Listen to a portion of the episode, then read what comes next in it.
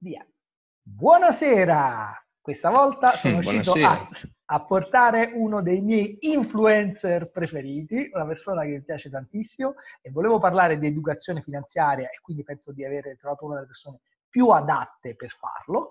Eh, lascio a lui eh, due minuti di autopresentazione. Andrea Boda. Allora, ciao a tutti. Finalmente qui anch'io.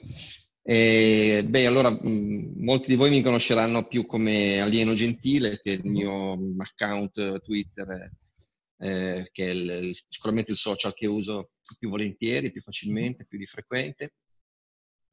Eh, di mestiere in realtà io mi occupo di gestione di portafogli, quindi sono un asset manager eh, con un team di lavoro che eh, la banca per cui lavoro mi ha permesso di costruirmi eh, mi occupo per l'appunto di, di gestione di patrimoni all'interno del, dei mercati finanziari, quindi generalmente ciò di cui parlo è centrato sui temi di economia e finanza, quindi questioni di mercato e questioni di andamento economico. Guarda, vediamo di cosa, di quale dei due vuoi parlare stasera. Assolutamente. Allora, intanto eh, mi, mi, fa piacere che ci sia Andrea perché oltre alla normale eh, dimensione finanziaria, perché diciamocela tutta, Uh, vediamo in giro dei tentativi di promuovere una maggiore cultura finanziaria, eh, però io mm. mentre preparavamo questo meeting facevo un esempio, se una mattina io vado da mia madre o da mio suocero eh, cercando di spiegargli eh, la diversificazione di portafoglio, le commissioni, non, non, non, gliene frega niente, non capiscono niente perché hanno vissuto in un'epoca in cui eh, diciamo c'era una certa serenità da un punto di vista dei bisogni finanziari, hanno un rapporto di totale fiducia con le banche, che poi a loro è andata bene, però eh, come abbiamo visto c'è, c'è, tanta gente che si fidava e gli è andata male. E quindi in realtà la cosa che mi piaceva mh, a partire con Andrea è provare a dare un taglio uh, un po', non dico filosofico, però di partire dall'importanza dell'educazione finanziaria, perché noi viviamo in un paese dove nella scuola dell'obbligo eh, si trova opportuno studiare le note, la, l'arte, eh, l'educazione artistica, c'è anche la religione per chi la fa o materie alternative, però eh, lasciamo tranquillamente che uno possa diventare deputato, senatore, presidente della Corte di Cassazione senza conoscere l'interesse composto o il valore della moneta del tempo. Quindi, eh, proviamo un pochino così. Allora, la prima domanda che ti volevo fare è, secondo te, in che modo eh, la mancanza di conoscenze di tipo finanziario libera, eh, eh, scusami, libera, vincola la libertà individuale? Cioè, quando ignoriamo i rudimenti della finanza, a livello di individui, che, eh, che cosa ci perdiamo, secondo te? Via, tema libero. Uh, Francamente il concetto secondo me va molto vicino al camminare alla cieca, andare a, a, a tastoni, a tentoni, perché chiaramente eh, se manca l'alfabetizzazione finanziaria di base, eh, purtroppo, eh, come dire, eh, è molto difficile trovare qualcosa eh, all'interno della, eh, della, vita che non abbia afferenza con le questioni economiche. E quindi non avere l'alfabetizzazione da quel lato lì come dire, è, è, un po' come gattonare senza aver imparato, senza aver imparato a camminare, no? quindi trovarsi eh, tutta la vita in, ehm, in una situazione di, limitata, di, comunque con una limitazione oggettiva.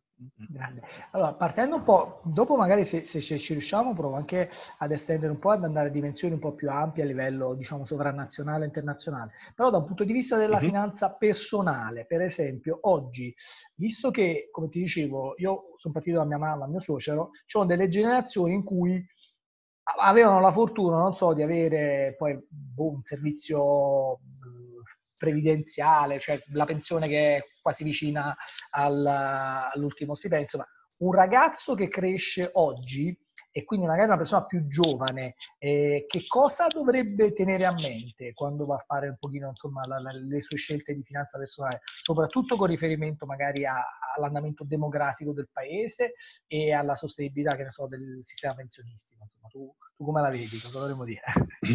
No, intanto mi piace molto il fatto che tu abbia deciso di partire dal particolare per andare poi al generale e quindi eh, darsi una regola nel, nel costruire un, un, ragionamento mi sembra un ottimo modo di, di cominciare.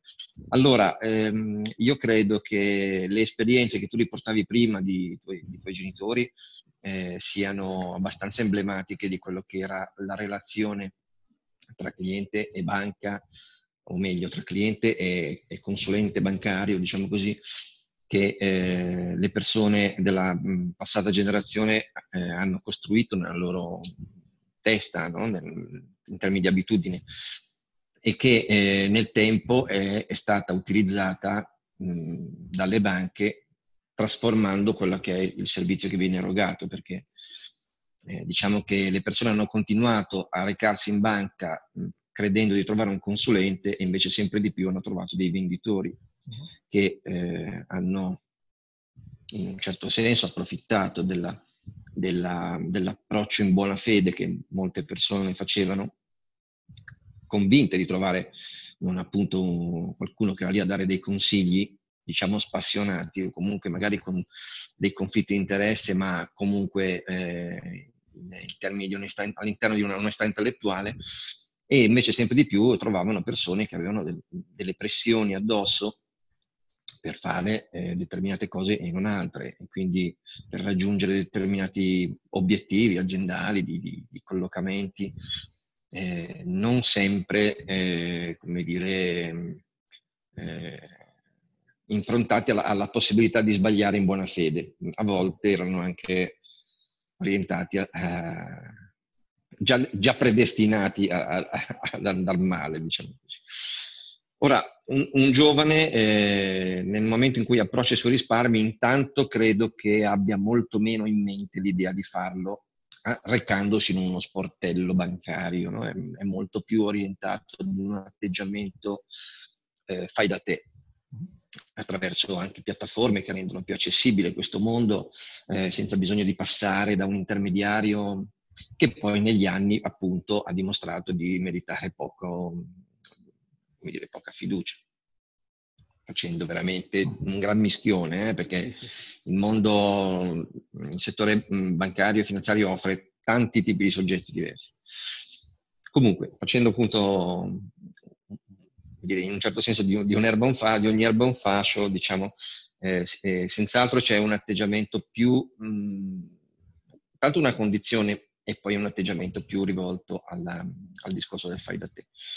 In questo fai da te, quindi l'esperienza di eh, genitori e nonni va eh, messa da parte perché il contesto come dire, è, è, diverso, l'approccio è diverso, ma è molto diverso, come dicevi bene tu, anche il contesto economico in cui ci si trova, perché oggi un giovane si trova a risparmiare in un mondo che non ha sostanzialmente inflazione, non ha sostanzialmente tassi di eh, rendimento per il risparmio, eh, quantomeno non associati nominalmente a, a, rischio, a presa di rischio, e eh, in un contesto demografico sinceramente molto diverso da quello di 20, 30 o 50 anni fa, no?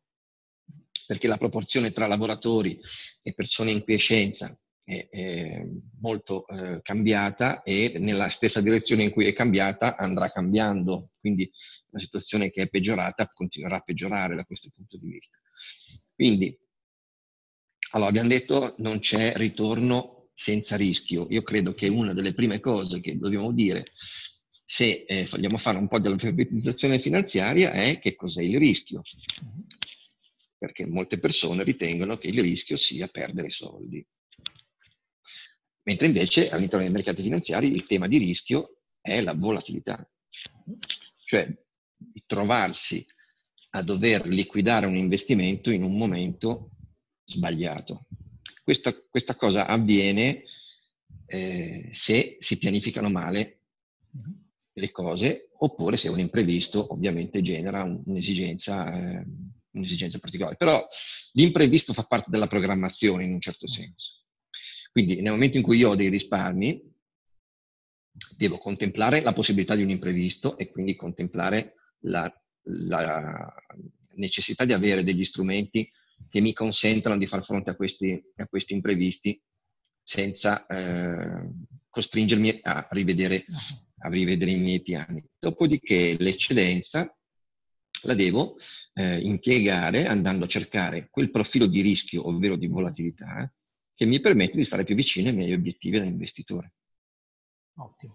Quindi, se posso provare a tirare un po' le fila, da un punto di vista della finanza personale, eh, voglio dire, eh, l'educazione eh, finanziaria o comunque le competenze ci consentono di liberarci da quel cerchio della fiducia di cui ti parlavo, che era tipico dei tipo mia madre, dei miei genitori, mio suocero, eccetera. Quindi l'idea che a qualcuno è andata bene, ma a qualcuno è andata molto male, se noi acquisiamo le competenze di base, abbiamo la capacità di discernere criticamente eh, o comunque di capire, di insospettirci.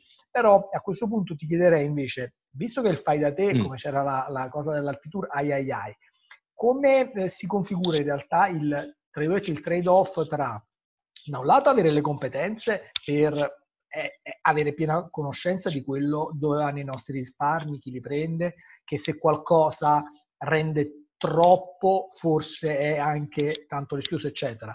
Però, diciamo, eh, in realtà mh, molte persone, diciamo, per investire o per allocare il proprio risparmio sono necessarie delle competenze professionali. Quindi dove si ferma, diciamo, l'autonomia del fai da te, cioè nel senso di conoscere per capire dove mi porta il mio consulente, però magari meglio affidarsi a qualcuno che ne sappia, non comprare azioni, il fai da te, me l'ha detto mio zio internet, che forse è il rischio opposto, no? tra quelli che si fidavano troppo a quelli che vogliono fare da soli e poi comprano sì, le azioni che, come se fossero... No? Quelli che non fidandosi di nessuno e si fanno male, molto male da soli, diciamo. Ma, Ma ehm, allora ci sono tanti aspetti, sicuramente eh, una cosa di cui abbiamo parlato prima è programmazione uh-huh. ed è difficile fare una corretta programmazione se non si hanno eh, gli strumenti in termini di, di, di competenza. Di, quindi sapere individuare quali sono realmente le proprie esigenze e, e dove si può eh, creare eh, risorse da allocare in una, in una certa maniera. Quindi innanzitutto un, un lavoro di, di, un buon consulente è questo. Poi c'è eh, l'aspetto di conoscenza dei vari, dei vari strumenti, perché ehm, non sono così sicuro uh-huh. che eh, l'investitore eh, privato, eh, diciamo fai da te, abbia piena ehm, coscienza delle differenze anche proprio banali, se vuoi, uh-huh. tra un'azione, un'obbligazione, eh, il tipo di rischio all'una e l'altra. Molti pensano che noi siamo stati allevati mh, con un concetto binario di rischio. No? Ci sono delle oh, cose certo. rischiose e altre che non lo sono. Eh, che se scegli un certo tipo di scuola, quel, quel, quel, tipo di scuola è un rischio, quell'altro invece no. Eh, in realtà eh, si, si, dovrebbe parlare sempre di sfumature di rischio, quindi, eh, perché una, una, quota di rischio esiste sempre. No? e, e, bisognerebbe poi capire quando questo rischio si manifesta che cosa genera. Il rischio obbligazionario è un rischio, come dire, che si manifesta raramente, ma quando si manifesta è devastante sul, sulle singole emissioni. No? Il rischio azionario è, è, un rischio di volatilità eh, con una frequenza altissima, ma con un impatto molto diverso e molto più gestibile da parte del, eh, dell'investitore. No? È come eh, mettere diciamo, a confronto due tipi di malattie molto diverse, una con un, un, una capacità infettiva più elevata, eh, ma magari un impatto sulla salute di, mh, mm, modesto, e un altro invece con una capacità infettiva molto più bassa, ma con un impatto devastante.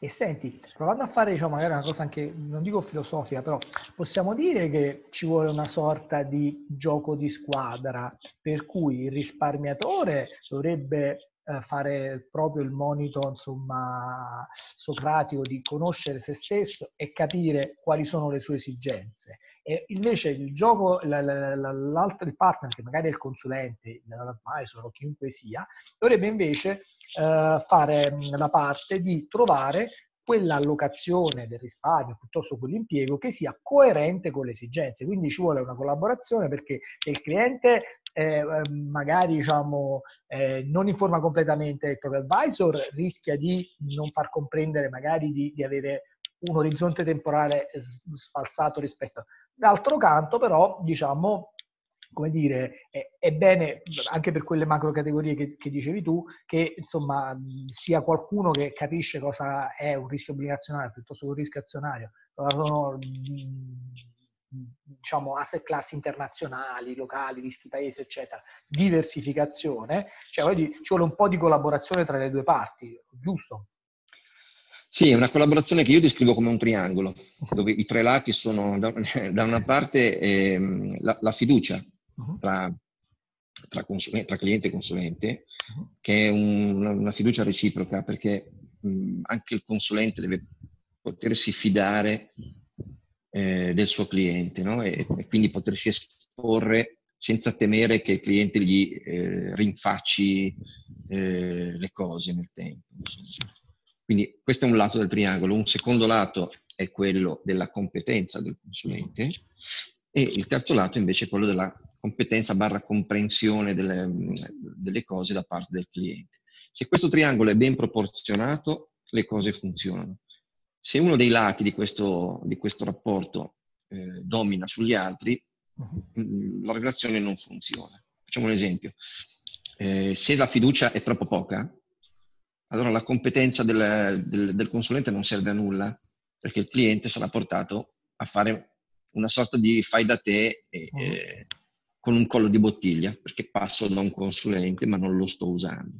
Se la fiducia è troppa e quindi eh, delego mh, ciecamente le cose, allora a quel punto la competenza del consulente è a rischio, nel senso che quando il consulente eh, sente troppo la fiducia, ricadiamo nel caso di, delle generazioni precedenti che si diceva, cioè si rischia di mettere eh, la controparte nella condizione di eh, potersi approfittare, diciamo, de, de, dell'eccessiva fiducia. Quindi eh, magari sotto effetto di un pressing molto forte, eh, la debolezza umana diventa quella di dire, beh, lì posso agire in delega cieca, eh, qualunque cosa gli propongo me la firma e, mhm. e si rischia eh, comportamenti, comportamenti errati. Oppure eh, un altro un lato del triangolo, abbiamo detto, è la competenza del, del, consulente. Se questa non c'è, mhm. io mi posso anche fidare, posso anche capire, ma non ricevo ovviamente consigli, eh, consigli soddisfacenti, adeguati, utili. No? E se invece non c'è la, non c'è la competenza del, del, cliente, io posso avere il miglior consulente, posso avere eh, anche un discreto livello di, di fiducia. Ma eh, rischio per forza di andare nel meccanismo dell'eccesso di fiducia, perché io non sono in grado di, di, di decifrare quello che mi viene detto. Okay. O, o, di non avere nessuna fiducia perché non sono in grado di decifrarlo. Questo poi eh, eh diventa un po' la stessa cosa. Allora, io vedo un'altra ventina di minuti, diciamo, per il tempo che ci eravamo dati. Secondo me stiamo mm-hmm. dando una serie di indicazioni molto interessanti che potrebbero essere un po' gli strumenti che potremmo utilizzare eh, ne, ne, nelle chiacchierate successive.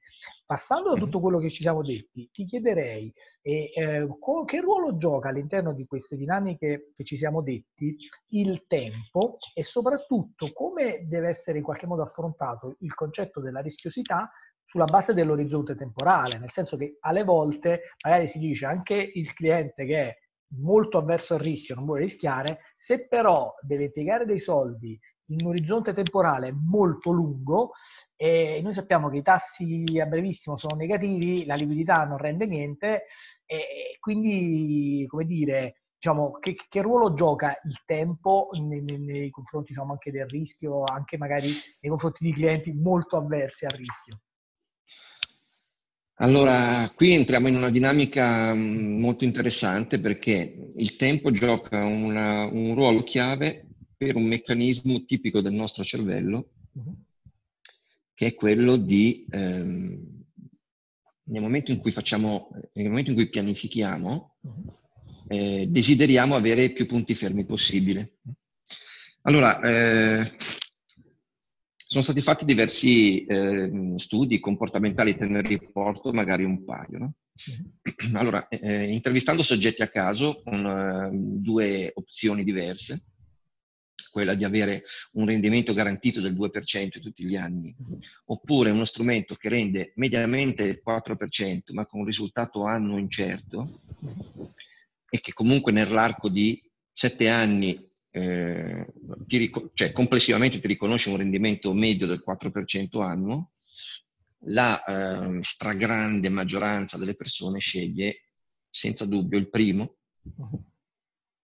Quindi, eh, nonostante la certezza nel, nel periodo, in un periodo di tempo mh, medio so, di, di, raggiungere un, un rendimento mh, medio annuo doppio, uh-huh. comprano molto più volentieri la certezza annua, perché hanno l'incapacità di eh,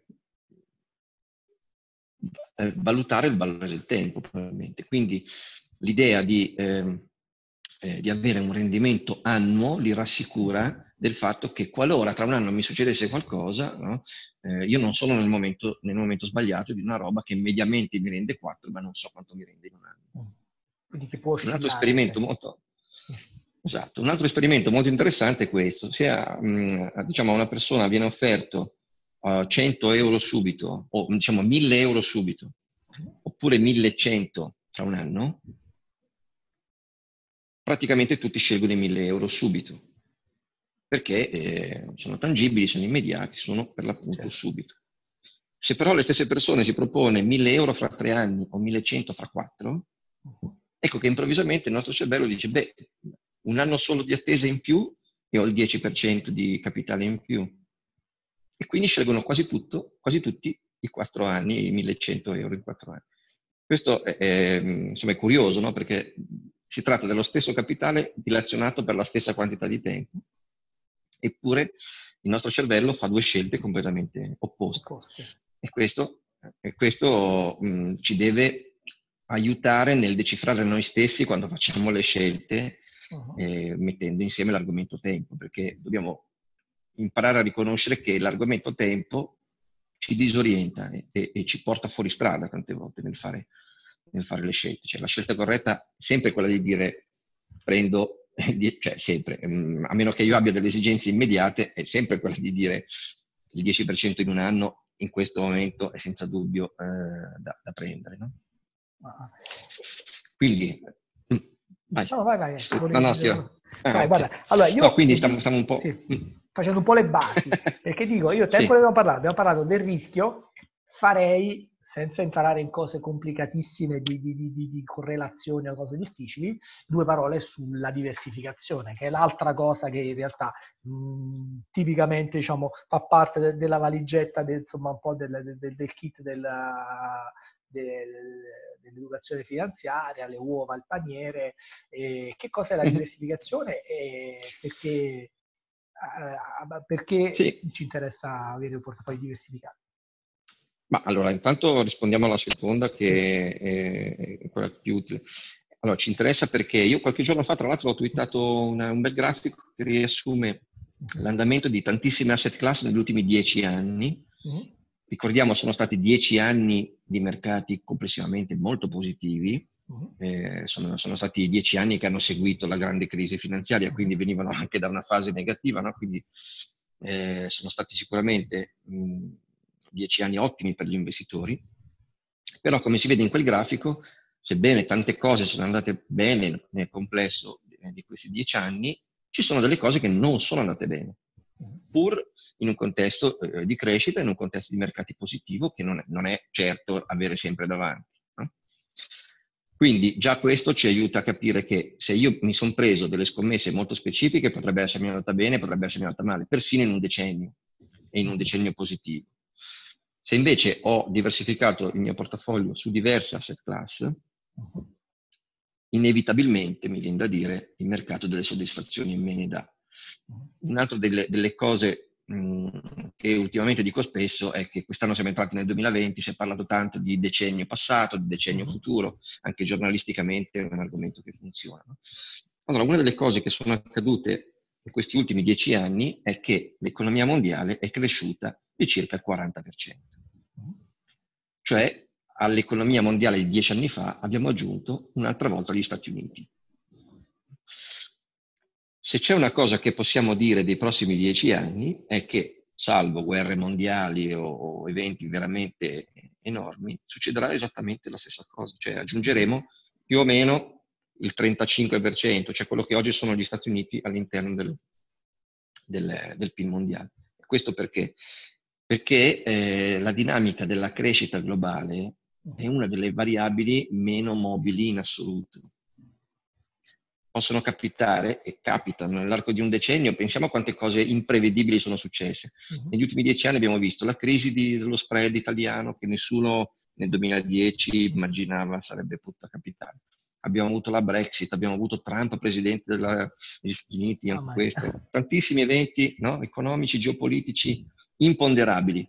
Ma quel risultato del più 40 nell'arco dei dieci anni, forse in tutto questo il più prevedibile e, e altrettanto la cosa che possiamo prevedere di più è che la crescita economica da qua ai prossimi dieci anni porterà il valore del PIL mondiale a crescere di un 30-35%. 35%, diciamo. Ora, è, è chiaro che il valore di mercato di questa roba dipende anche dal moltiplicatore che il mercato assegna, no? cioè quante volte questa economia vale nei prezzi. Però intanto sappiamo che la base su cui applicare il moltiplicatore sarà ben, ben più alta. Ecco. Quindi eh, questo secondo me è, già un elemento per eh, aiutarci a ragionare in termini temporali. No? Per ragionare in termini di programmazione io ho bisogno di quante più certezze possibili, mm-hmm. certezze, punti fermi, certezze eccessive. Ecco, eh, forse è più facile eh, ragionare in termini di, di, punti fermi su orizzonti eh, medio-lunghi che non eh, tentare di indovinare i movimenti. Eh, oggi veniamo per esempio da, una giornata di borsa piuttosto movimentata, mm. perché questa notte è arrivata la notizia che Banca Intesa si compra, eh, o meglio lancia un'offerta eh, su Ubibanca, generando nel settore bancario forti oscillazioni di, in diversi titoli. Eh, queste situazioni di brevissimo termine nel lungo termine sono molto, molto più stemperate, hanno andamenti molto più, molto più morbidi. Eh, se io sono un investitore avverso al rischio, quello che mi deve spaventare è la volatilità molto forte, quindi l'approccio di breve termine. Invece tante volte quelli che hanno un orizzonte eh, di breve termine, eh, o meglio, quelli che hanno un, un, profilo di rischio basso, pensano di dover ragionare sempre in orizzonti di breve termine, eh, facendosi esattamente diciamo, il contrario di quello che, che, dovrebbero. che dovrebbero. Guarda, io chiuderei con una cosa che è un po', eh, un po' provocatoria, però quando tu mi hai parlato giustamente della crescita mondiale, mi hai fatto venire in mente due mm. cose un po' da cattivo provocatore che sono le seguenti. Eh, diciamo, giustamente tu hai parlato della crescita mondiale, nello stesso decennio eh, il nostro paese ha fatto peggio, diciamo, del resto del mondo. E certo. Per quanto riguarda i nostri soldi, dove tutti quanti dicono che bisogna mobilizzare il risparmio degli italiani, dai PIR che hanno l'incentivo fiscale al famigerato fondo pensione dell'Inps, c'è tutta una narrativa per cui dice che per far crescere il paese bisogna convogliare il risparmio degli italiani verso l'economia italiana, perché questa cosa fa bene, perché aiuta le imprese, Madama la Marchesa. È una e frase però... molto bella è una frase molto bella che contiene una, una, una cosa di troppo, che è degli italiani. Esatto. Cioè, eh, noi dobbiamo fare in modo che eh, le attività italiane mhm. eh, siano appetibili per gli investitori, non per gli investitori italiani, ma per gli investitori tutti, in modo tale che, eh, eh, la, voglio dire, una delle cose che si trascura spesso di raccontare è l'importanza che i mercati finanziari hanno per il funzionamento dell'economia. La mhm. possibilità di reperire capitale uh-huh. eh, a, condizioni, a, condizioni, competitive uh-huh. è uno degli elementi eh, cruciali per il funzionamento di un'economia. Non a caso lo spread è importante, cioè se lo spread è basso vuol dire che ehm, l'Italia può accedere a capitali eh, a prezzi ragionevoli, se lo spread è alto, invece già abbiamo tanto debito, in più lo strapaghiamo pure, no? diventa, diventa, un handicap. Eh, e, e la stessa cosa vale per le imprese private. Se c'è possibilità di accedere al mercato dei capitali in maniera ehm, non agevolata, ma insomma eh, che i mercati sono benevolenti nei tuoi confronti, eh, chiaramente significa poter reperire capitale eh, più facilmente e quindi ottenere, eh, insomma, fare dei progetti di investimento con delle potenzialità di un certo tipo. Se invece eh, per effetto di dinamiche eh, localiste, per, per, per ragionamenti eh, diciamo avversi alla concorrenza, eh, ti ritrovi ad avere eh, capitale costoso, chiaramente eh, il tuo, il, tuo, piano di investimenti parte già handicappato. E quindi, correggimi se sbaglio, in realtà un'altra cosa, delle cose che emersa dalla nostra chiacchierata è che come la conoscenza delle, dire, della teoria finanziaria, di quello che serve per una corretta allocazione del risparmio, ci aiuta ad affrancarci dal legame di fiducia, servitù nei confronti del consulente, ci aiuta anche a capire che quando ci fanno questi discorsi, diciamo dai PIR, dai fondi pensioni, di portare il risparmio degli italiani all'Italia, le competenze ci aiutano a dire, come giustamente hai detto tu, che l'economia italiana o gli impieghi in Italia se lo devono meritare il risparmio degli italiani, perché eh, se diciamo i, i, fondi dall'estero o comunque se l'Italia non cresce, cioè se non è un impiego talmente attraente, il fatto che vogliano indurre nostro, forzosamente o con incentivi fiscali il risparmio degli italiani a finanziare cose che sono in Italia e che sono meno appetibili per gli altri, dovrebbe farci insorgere una forma di sospetto e dire intanto fermi tutti, cioè io i soldi non li do all'Italia per sovranismo, non è la, la nazionale agli azzurri, ma i soldi io li metto possibilmente dove è giusto che vadano, dove c'è un rapporto rischio-rendimento. Ma poi, come dicevi tu, con la diversificazione, se è, be- è bene anche che non si, ci siano tutte le uova nel paniere perché, eh, voglio dire... Beh, certo, no? per un banale principio che eh, già come cittadino ho il rischio paese. No?